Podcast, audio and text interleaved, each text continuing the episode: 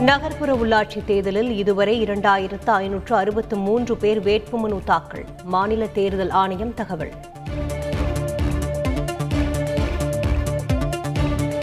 நகர்ப்புற உள்ளாட்சி தேர்தல் கண்காணிப்பு பணிக்கு நாற்பது தேர்தல் பார்வையாளர்கள் நியமனம்.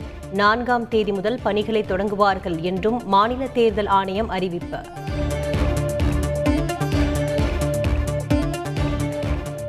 உள்ளாட்சி தேர்தலுக்கான ஐந்தாம் கட்ட திமுக வேட்பாளர் பட்டியல் வெளியீடு. திருவள்ளூர் கள்ளக்குறிச்சி தஞ்சை உள்ளிட்ட பனிரெண்டு மாவட்டங்களுக்கான வேட்பாளர்களின் பெயர்கள் அறிவிப்பு. பாஜக சார்பாக இரண்டாம் கட்ட வேட்பாளர் பட்டியல் வெளியீடு. கோவை நெல்லை உள்ளிட்ட மாநகராட்சிகளுக்கு பெயர்கள் அறிவிப்பு.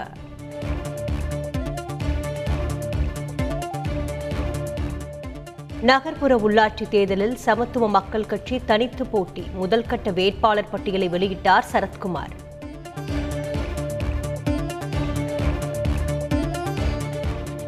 மத்திய நீர்வள குழும நிலை அறிக்கைக்கான பதில் மனுவை தமிழக அரசு விரைவில் தாக்கல் செய்யும். முல்லை பெரியார் அணை விவகாரத்தில் அமைச்சர் துரைமுருகன் விளக்கம்.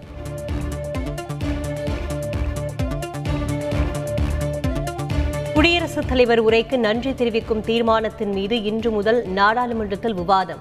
பிப்ரவரி எட்டாம் தேதி பதில் உரையாற்றுகிறார் பிரதமர் மோடி.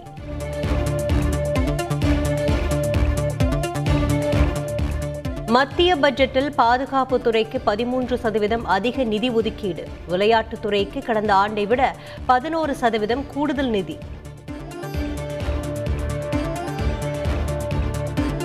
தனிநபர் வருமான வரி உச்சவரம்பில் எந்த மாற்றமும் இல்லை. மத்திய பட்ஜெட்டில் புதிய வரி சலுகைக்கும் அறிவிக்கப்படவில்லை.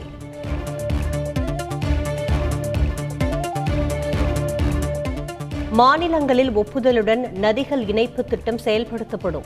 கங்கை கோதாவரி கிருஷ்ணா காவிரி நதிகள் இணைப்புக்கான இறுதி திட்டம் தயார் என்றும் மத்திய பட்ஜெட்டில் அறிவிப்பு.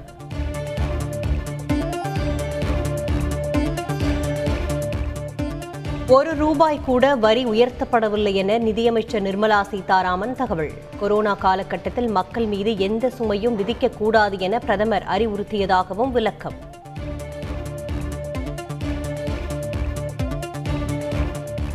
ஒரே நாடு ஒரே பத்திரப்பதிவு திட்டம் செயல்படுத்தப்படும். மத்திய பட்ஜெட்டில் நிர்மலா சீதாராமன் அறிவிப்பு.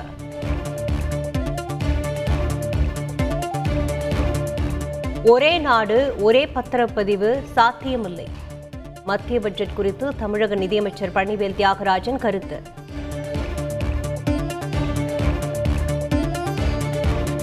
இளைஞர்களின் பிரகாசமான எதிர்காலத்தை பட்ஜெட் உறுதி செய்கிறது. பிரதமர் நரேந்திர மோடி புகழாரம்.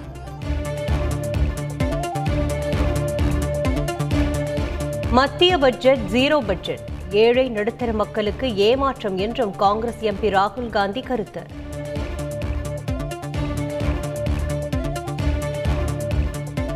முதலாளித்துவ பட்ஜெட்டை மக்கள் நிராகரிப்பார்கள். முன்னாள் நிதியமைச்சர் ப. சிதம்பரம் விமர்சனம்.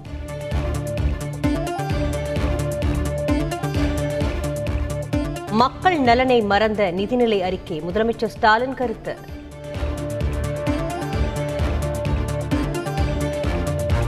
நாட்டை முன்னேற்ற பாதையில் அழைத்துச் செல்லும் பட்ஜெட். எதிர்க்கட்சித் தலைவர் எடப்பாடி பழனிசாமி பாராட்டு.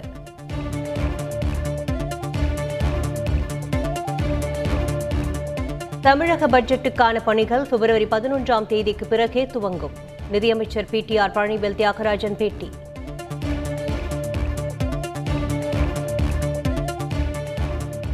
சென்னையில் ஐந்து பேர் கும்பலால் திமுக வட்டச் செயலாளர் வெட்டி கொலை. தேர்தல் விரோதமா தொழில் போட்டியா என போலீசார் விசாரணை.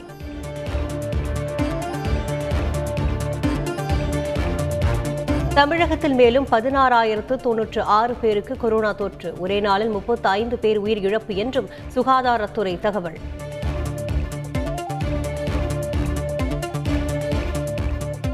முதுநிலை மற்றும் ஆராய்ச்சி மாணவர்களுக்கு நேரடி தேர்வு என அண்ணா பல்கலைக்கழகம் அறிவிப்பு. பிப்ரவரி பதினைந்தாம் தேதிக்கு பின் அட்டவணை வெளியிடப்படும் எனவும் தகவல்.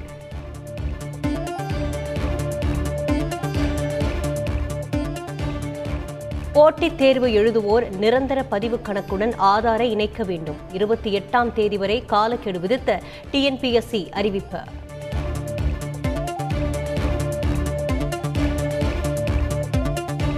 மாணவர்கள் கோழி வளர்க்க வேண்டுமென முதன்மை கல்வி அலுவலர் அனுப்பிய சர்ச்சையான சுற்றறிக்கை. ரத்து செய்து உத்தரவிட்டார் கரூர் மாவட்ட ஆட்சியர். இலங்கை கடற்படையால் கைது செய்யப்பட்ட தமிழக மீனவர்களை விடுவிக்க வேண்டும். கொந்தளிப்பை ஏற்படுத்தியுள்ளதாகவும் வெளியுறவுத்துறை அமைச்சர் ஜெய்சங்கருக்கு முதலமைச்சர் ஸ்டாலின் கடிதம்.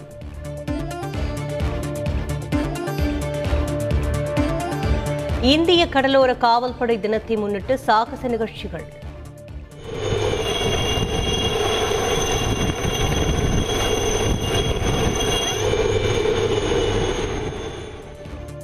சென்னை பெசன் நகர் முதல் மெரினா கடற்கரை வரை அசத்தல்.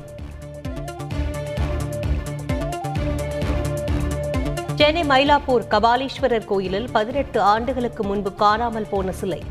தெப்பக்குளத்தில் தேட சிலை கடத்தல் தடுப்பு பிரிவு போலீசார் முடிவு. ஐந்து மாநில சட்டப்பேரவை தேர்தல் பதினைந்து சிறப்பு பார்வையாளர்கள் நியமனம் பணப்பட்டுவாடா குறித்து கண்காணிக்க முடிவு.